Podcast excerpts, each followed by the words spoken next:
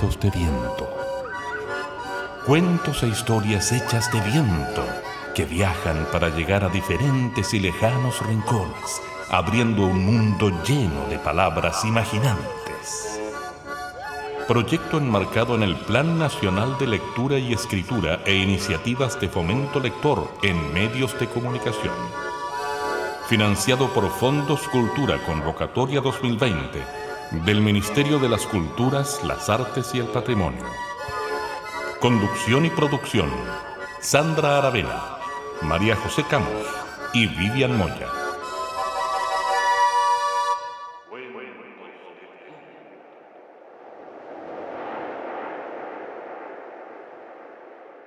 Cuentos al viento, que cada historia se te quede adentro. Una mujer que besaba los árboles y a Morina son fragmentos de un recital de narración oral que incluía relatos, canciones e imágenes y que tenía como eje un fotógrafo algo antiguo, decimonónico, de cámara de cajón y trípode, pero que podría ser muy actual también, que contaba historias alrededor de las fotos que pendían de la cámara. Hoy hacen parte estos dos relatos de un libro inédito que se llamará Barrio Hundido y otros relatos, que incluye las fotografías y las canciones. Entonces, una mujer que besaba los árboles. Conocí una mujer que besaba los árboles. No importaba si era un gualanday con su frondoso cabello de flores o un poderoso roble ahito de sombras y secretos o un algarrobo, un ciprés o un paciente encenillo. Los besaba con cariño intenso, con tímida y telúrica lujuria. Un día cualquiera se quedó en el bosque. La buscaron en la laguna de los peces de oro y en los bosques de niebla donde el aire tiene color. Indagaron en el manglar, en la manigua oscura y en las hojarascas húmedas de los guaduales pero no apareció. Un leñador furtivo dice que la vio partir, prendida de las ramas del hojarasquín del monte, el más temido por los leñadores.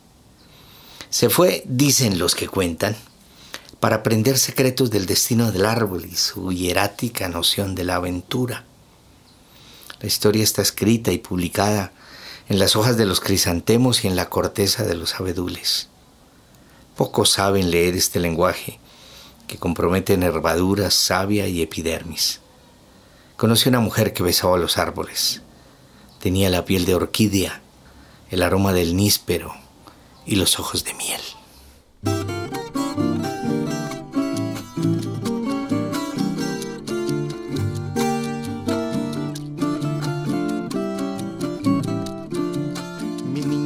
Que más quiero es dulce como la mora, tiene el aroma del níspero y la luz de la feijoa. Mejillas de chontaduro, orejitas de corozo, la nariz del marara y la dulzura del coco.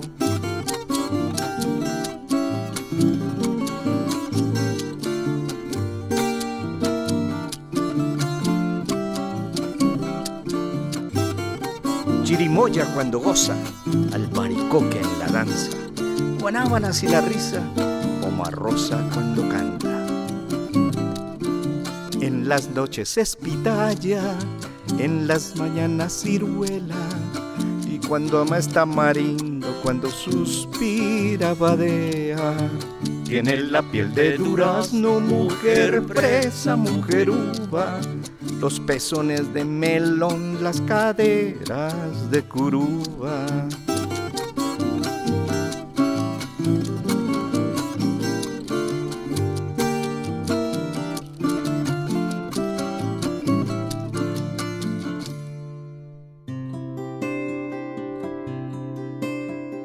Y esta es una manera distinta de comenzar un programa dedicado a las historias y a la tradición oral. Comenzamos con historias, comenzamos con cuentos de esos que se nos quedan habitando en algún lugarcito del corazón.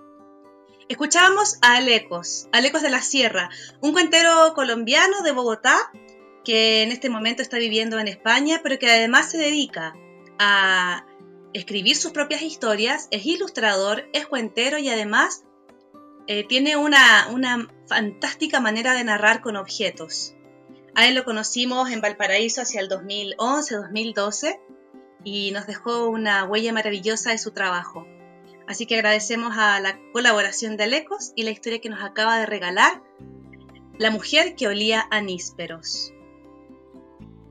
Y así estamos entonces comenzando esta conversación. Hoy con Vivian Moya. Vivian, hola. Hola, ¿cómo están chicos? Gusto estar aquí. Y a lo que te quiero convidar, Vivi, a conversar hoy es el qué pasa cuando estamos escuchando un cuento. Muchas veces eh, cuando escuchamos historias sentimos que pasan cosas por dentro y a veces no nos damos cuenta que aquello que está sucediendo puede tener tanta importancia en nuestras vidas cotidianas. Tal cual. Mira, eh, yo diría que siempre, siempre, siempre cuando escuchamos un cuento nos enfrentamos a antiguas experiencias personales que la traemos a esto, como presencia simbólica, podría decir. Hoy, por ejemplo, se habla mucho de los relatos en las instituciones, en las organizaciones, como construcciones colectivas. Bueno, esos son los cuentos. Son los relatos que nosotros tenemos y que generalmente los hacemos de grupo. Para decirlo en palabras como más simple, es como esa capacidad de inventar un futuro que no está sucediendo. Eso es una de las primeras cosas que pasa cuando se escuchan cuentos. Eh, tal vez tú nos podrías decir, por ejemplo, qué pasa personalmente, Sandra, en esta experiencia? A mí lo que me pasa, Vivian, cuando escucho una historia es que siento que el mundo se detiene, el mundo se apaga y, pasa algo en, en, términos personales también, es como que la cabeza y los pensamientos también se apagan. Y comienza un momento de magia y de encuentro de corazón a corazón en el que ponemos a disposición toda nuestra vida, toda nuestra historia, nuestra fantasía, nuestra magia, las formas en que concebimos al mundo y todo aquello se pone en juego para crear una historia que termina habitándonos fundamentalmente. Cuando la historia se nos queda, hay historias que nos pasa menos y otras que nos pasa más. Sin embargo, es muy hermoso ver cuando los corazones comienzan a ponerse a cuento. Esto, tal cual.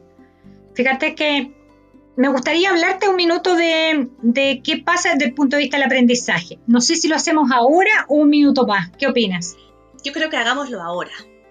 Bueno, los cuentos, por ejemplo, son saberes abiertos. No tienen secuencias únicas, no se limitan a la sala de clase, son recopilaciones de la oralidad universal, son colectivas en tanto son palabras, ¿no es cierto? Pero también son estructuras, son idiomas, son el círculo social, las definiciones espirituales, sociales, o sea, son la identidad del grupo al que yo pertenezco. Y la identidad propia, que es la identidad de mi grupo, con eso es lo que yo oigo y con eso yo completo el cuento. Entonces yo siempre completo el cuento desde lo que yo soy. Y por tanto ahí hay un aprendizaje que tiene, un aprendizaje que podríamos decir en lo colectivo, es político, es universal, es una definición, entonces, vuelve a armarse esta capacidad de la que hablábamos antes de, inventar futuros que no están sucediendo, pero con cosas que yo ya tengo. Y eso es muy mágico y muy reparador. Y solo por hacer un puntito, el primer relato em, de una pintura rupestre se hizo al menos hace 43.000 años de antigüedad, en que figuras humanas con características de animales que empleaban lanzas, cuerdas para atrapar grandes mamíferos es la evidencia más temprana que hubo para imaginar la existencia de seres sobrenaturales. Entonces, cuando yo pienso esa fecha tan atrás en que ya se armaban estos relatos sobre seres sobrenaturales, puesto como relevante para esa comunidad, traten de imaginar lo que ha enriquecido la humanidad y lo que la humanidad se ha enriquecido con él hasta nuestros días. Entonces, pensar que como un cuentito puesto para niños como, como si fuera una nimiedad o puesto solo para la sala de clase es quitarle mucha, pero mucho valor a todo lo que se ha construido durante la humanidad completa. Que son miles y miles y miles de años. Y si imaginamos que las historias tampoco tienen tiempo, son muchos años más. Los queremos invitar a escuchar una canción maravillosa, una cumbia lenta, en la voz y música de Pascuala y la Vaca, ya no esperes más.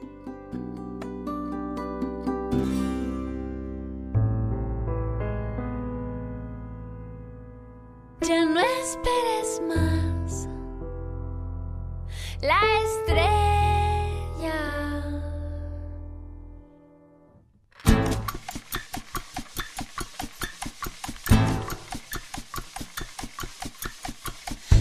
¿Hasta cuándo va a girar esta bola de agua y roca? Si llegamos a estrellarnos es lo que lo que nos toca. Ahora qué vamos a hacer más que amar, amar, amar. Y ocupamos miles de años en pelear, perder, ganar. Ahora qué vamos a hacer para amar, amar.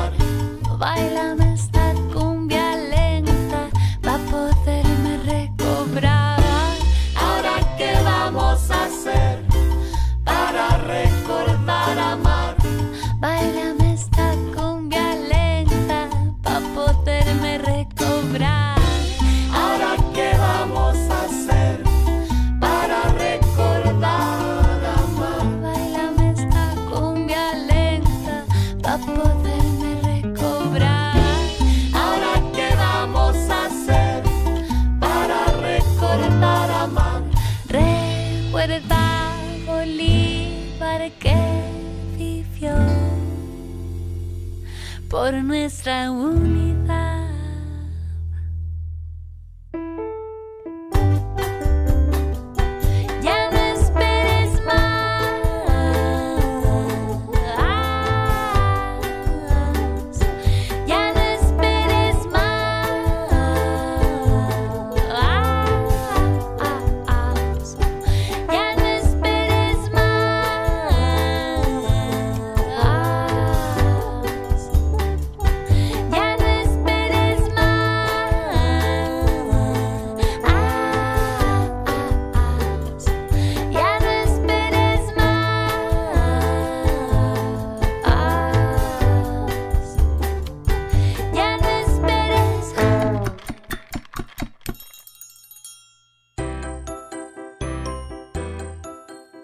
Agradecemos siempre el aporte de nuestros artistas chilenos y chilenas, nuestros músicos y músicas que están alimentando este programa con su creación.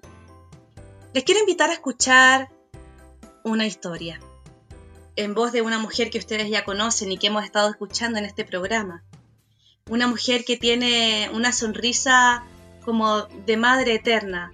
¿Han visto esas mujeres que abrazan al mundo como si fueran madre de todo el mundo? Ella es así.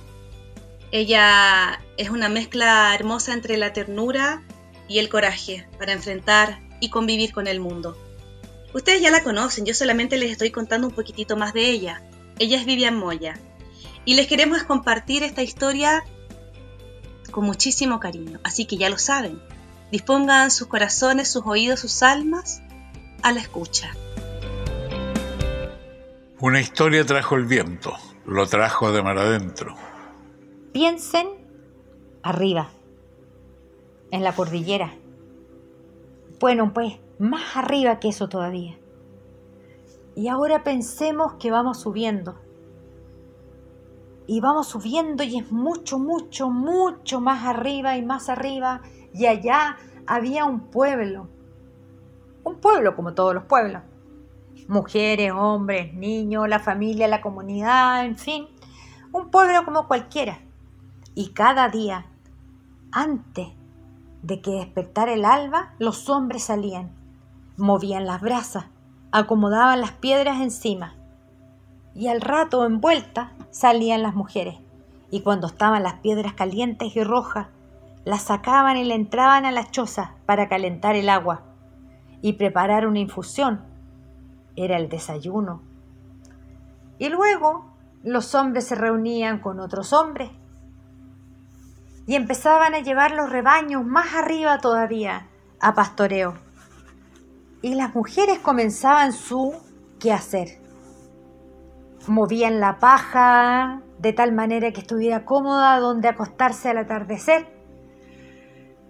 Ordenaban, llevaban cosas, las traían, preparaban telas, urdían así preciosas telas que iban guardando y que servían después para abrigarse, pero también servían para transar.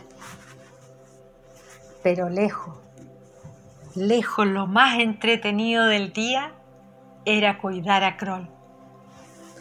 Kroll era un negro rico con los pelos parados, tremendos ojazos y una sonrisa sin diente que daban ganas de besarlo todo el día. Y así transcurría día tras día en que las mujeres se juntaban a conversar y a hacer sus telares, cuidar a los niños, en una redonda y tranquila hermosura. Pero un día ocurrió, ocurrió eso que nunca queremos que llegue, pero ese día en la mañana de una de las cabañas, el padre no salió. Y al rato, la madre tampoco salió. Entonces las mujeres se alarmaron y la más veterana del grupo, sin poder contenerse, llamó, ¿sucede algo? El padre abrió la puerta con la cara larga y explicó. Entonces ella, usando lo que sabía, entró, desnudó al niño, lo giró, estiró sus manitos, le miró los pies y dijo, sí, es cierto, Kroll está enfermo está muy enfermo. Y en cuanto terminó de decir eso, la gente que estaba escuchando golpada en la puerta se retiraron. Y cada uno partió en su rincón. Y sin decirse nada, en un dos por tres, había un grupo de hombres que tenían abarrado cosas al cinto. Iban a servir para bajar. Habían mujeres que tenían colgado algo en la espalda. Era para comer. Habían otras que se hacían cargo de los niños que se quedaban y los padres, por supuesto, abrigados así, con las telas además. Y entonces, al pueblo, tenemos que llegar al pueblo antes del anochecer. El curandero, al curandero tenemos que ir a pedirle ayuda. Y empezó entonces este caminar y descenso hacia abajo, las bolsas se iban transfiriendo de mano en mano, el niño pasaba del padre a la madre, de la madre a la abuela, y así seguían todos. Se detuvieron una sola vez. Respiraron fuerte, se deshicieron del frío que tenían acumulado en la cara, comieron una nada, traspasaron el peso. Kroll fue recibido de nuevo otra vez cerquita del pecho de alguien y cubierto y siguieron bajando. Ya, pronto al atardecer llegaron al pueblo. Todo el mundo los miró y en sus caras pudieron ver que algo grave estaba pasando, entonces abrieron camino y llegaron hasta allá, derecho hasta donde estaba el curandero. Es que Crollo está enfermo, dijo la madre, y el curandero solo estiró los brazos y los bajó suavemente, pidiendo que pusieran al niño en su regazo. Lo desnudó otra vez lo giró, miró sus manitas, miró sus pies. volvió a mirarlo por cada uno, las esquinas del cuerpo del niño, y miró a la madre y dijo, sí, Kroll está enfermo, está muy enfermo. Entonces haz tu magia. El anciano sabio bajó los ojos y dijo, es que no sé lo que le pasa, no sé lo que tiene. Pero ¿cómo es posible? ¿Cómo es posible? Y tanta hierba recogida al amanecer, tanta gotita de rocío y todo esto que tienes aquí, y no puedes curar a mi hijo. No, no, no puedo, dijo el anciano. Entonces el padre, con la molestia y el dolor, se agachó, recogió al niño, lo envolvió como pudo y empezó a salir. Estaba la madre tras de él cuando de pronto se devuelve y le dice, pero dime por lo menos, por lo menos dime, si no puedes curar a mi hijo, ¿cuántos días de vida le quedan? No sé tampoco. Pero ¿qué sabes entonces? Dime tú que eres el sabio. Solo puedo decirte que si caminas hacia el bosque y entras en él vas a ver un árbol, que no es exactamente un árbol, que es distinto, áspero, extraño, y tiene a sus pies una planta con una flor blanca. Cuantos pétalos tenga la flor, son los días de vida que le quedan a tu hijo. La mujer respiró profundo, sacó una de las telas y se la dejó caer al anciano, como diciendo, aquí está tu pago. Y se giró. El resto de la comunidad que estaba agolpado en la puerta nuevamente se retiraron. El padre se quedó con el niño, alguien lo acompañó y el resto empezó a caminar raudo hacia el bosque.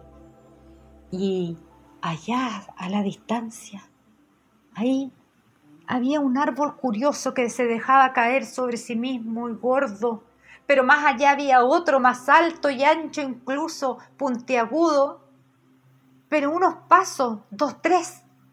Ese enorme árbol raro, ancho, caído como relajado sobre la tierra. Y efectivamente en la base de su tronco estaba esa planta. Una planta con una flor blanca que tenía solo cuatro pétalos. Los hombres se agarraron la cabeza, se sacaron el sombrero pero las mujeres se rehicieron de inmediato y tomaron el pinche que tenían en el pelo y se arrollaron alrededor de la planta y con sumo cuidado empezaron a abrir filamentos de cada pétalo. Dos, cuatro, seis, ocho. Seguían dieciséis y así cada una y cuando se cansaron se sentaron a los lados y los hombres sacaron sus navajas y con sumo, sumo cuidado siguieron abriendo estos filamentos así hasta cuando ya cada uno era una pequeña hebra. Solo tomaron tiempo para respirar de nuevo y tomaron, no la flor, tomaron la planta completa y se dirigieron de nuevo al pueblo y caminaron rápido, rápido, rápido, seguido por toda la comunidad hasta donde estaba el curandero. Y sin decir nada, entraron y depositaron la planta frente al anciano. El anciano los miró a todos y luego bajó la vista y ¿de dónde? ¿Cuándo? ¿Pero cómo? ¿Qué? ¿Dónde estaba? Y luego depositó sus ojos ancianos, pequeños y húmedos, sobre la flor y empezó dos, cuatro, seis, ocho. Pero dime, dime, dime cuántos días le quedan. Momento dos, cuatro, seis, ocho, dieciséis. Y de pronto levantó la cara y los miró a todos. Miró los ojos de todos. Suspiró y sus ojos levemente sonrieron y ya entiendo. Entiendo. Creo que este niño va a vivir muchos años tal vez no llegue a ser un anciano como yo, pero lo que es seguro es que les traerá historias y compañía. Vuelvan con él a su tierra. Y lleven la planta. Y así fue como la comunidad entonces, sin decir nada, tomaron al niño, acompañaron a los padres y la planta con ellos. Y fue enterrada en un lugar muy principal. Y así fue como la humanidad vio por primera vez al crisantemo. Sí, y en honor a él, y para celebrarlo, por las comunidades que cuidan de esos niños. Todos los años se repite este ritual de traslado del crisantemo hasta la cordillera. Cuentan los que todavía saben de la historia que el nombre Kroll se repite cada cierto tiempo. Lo que nunca supimos es si dejó descendencia, pero sí les puedo decir que quedó la historia.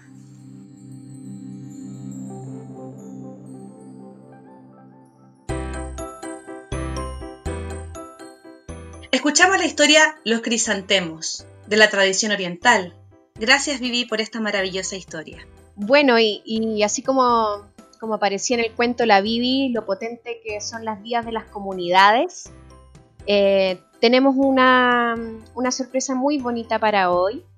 Eh, hay comunidades que empiezan a crear sus propios tesoros cuenteros y nos ha llegado de Escuela Las Colonias, que es una escuela muy bella que queda en Paine, un cuento. Eh, y no es cualquier cuento, porque también tiene que ver con lo que conversábamos antes, cuando en el fondo se empiezan a armar estos traspasos de cuentos, estos cuentos con vínculo y con amor, por lo tanto es un cuento entre una madre y un hijo. Les queremos presentar el cuento El picador de piedras, de Byron Serey con su mamá, Estrella Severo. El picador de piedra. Érase una vez un picador de piedra que desde hacía años picaba y picaba una montaña para sacar piedras. En esa misma montaña también vivía un geniecillo que de vez en cuando concedía deseos a la gente, pero no lo sabía el picador. El picador de piedra vivía contento hasta que un día fue a entregar unas piedras al palacio de un príncipe riquísimo. Al ver las camas de oro y las sombrillas que protegían al príncipe del sol, el picador de piedra suspiró. Si yo fuera un príncipe, qué feliz sería. Tu deseo ha sido escuchado. Serás un príncipe y serás feliz dijo el geniecillo, y el picador de piedras se transformó en un príncipe. Tenía un palacio precioso.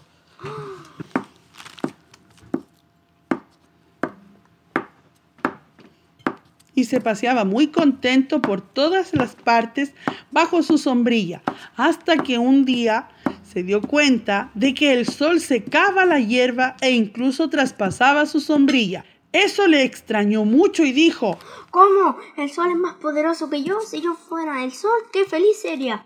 Tu deseo ha sido escuchado. Serás el sol y serás feliz. El picador de piedra se convirtió en el sol. Muy contento de ser tan poderoso, lanzaba tanto calor sobre la tierra que resecaba completamente. Hasta que un día una nube se puso delante del sol y lo tapó. Eso lo enfadó mucho y dijo, ¿Cómo? La nube es más poderosa que yo. Si yo fuera una nube, qué feliz sería. Tu deseo ha sido escuchado. Serás una nube y serás feliz. Entonces el picador de piedra se convirtió en una nube. Muy contento tapó al sol y desparramó lluvia. Y más lluvia. Y los ríos se desbordaron y el agua arrancó los árboles, pero la montaña no se movió ni un poquito. Al verla el picador de piedra gritó muy enfadado. ¿Cómo?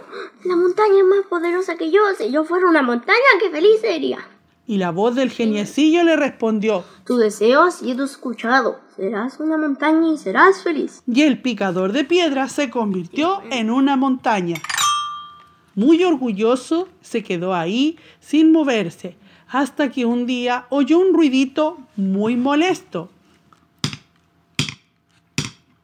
El ruidito que hacía otro picador de piedra y después se oyó el ruido de una gran piedra que rodaba por la montaña. El picador de piedra, muy inquieto, exclamó, ¿Cómo? ¿Un pequeño hombrecillo más poderoso que yo? Si yo fuera un picador de piedra, qué feliz sería.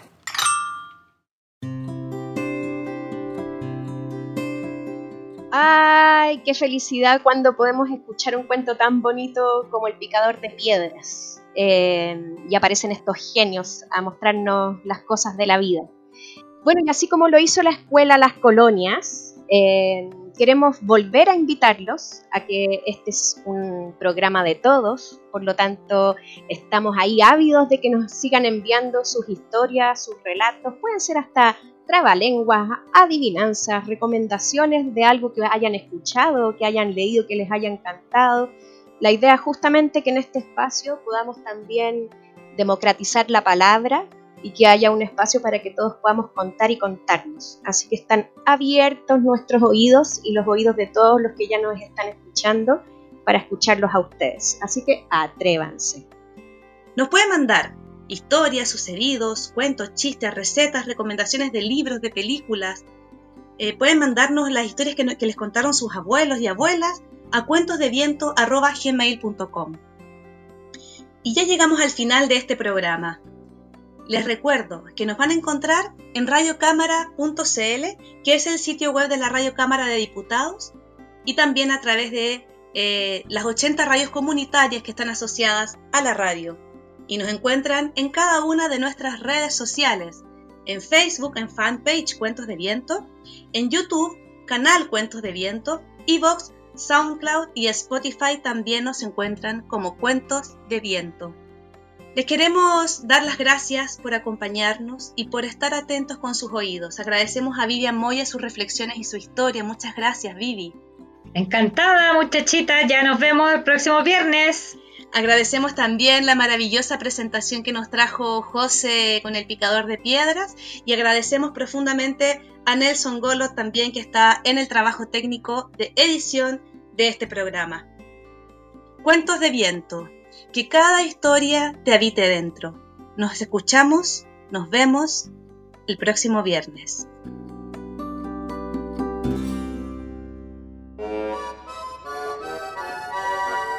Gracias por acompañarnos en este viaje lleno de historias y palabras. Esperamos que los cuentos de viento encuentren las rutas precisas para poder llegar a ti y así abrir un mundo lleno de palabras mágicas e imaginantes. Juntémonos esta y todas las semanas en alguno de nuestros puntos de encuentro digitales. Cuentos de viento que cada historia se te quede adentro, que cada historia te habite dentro.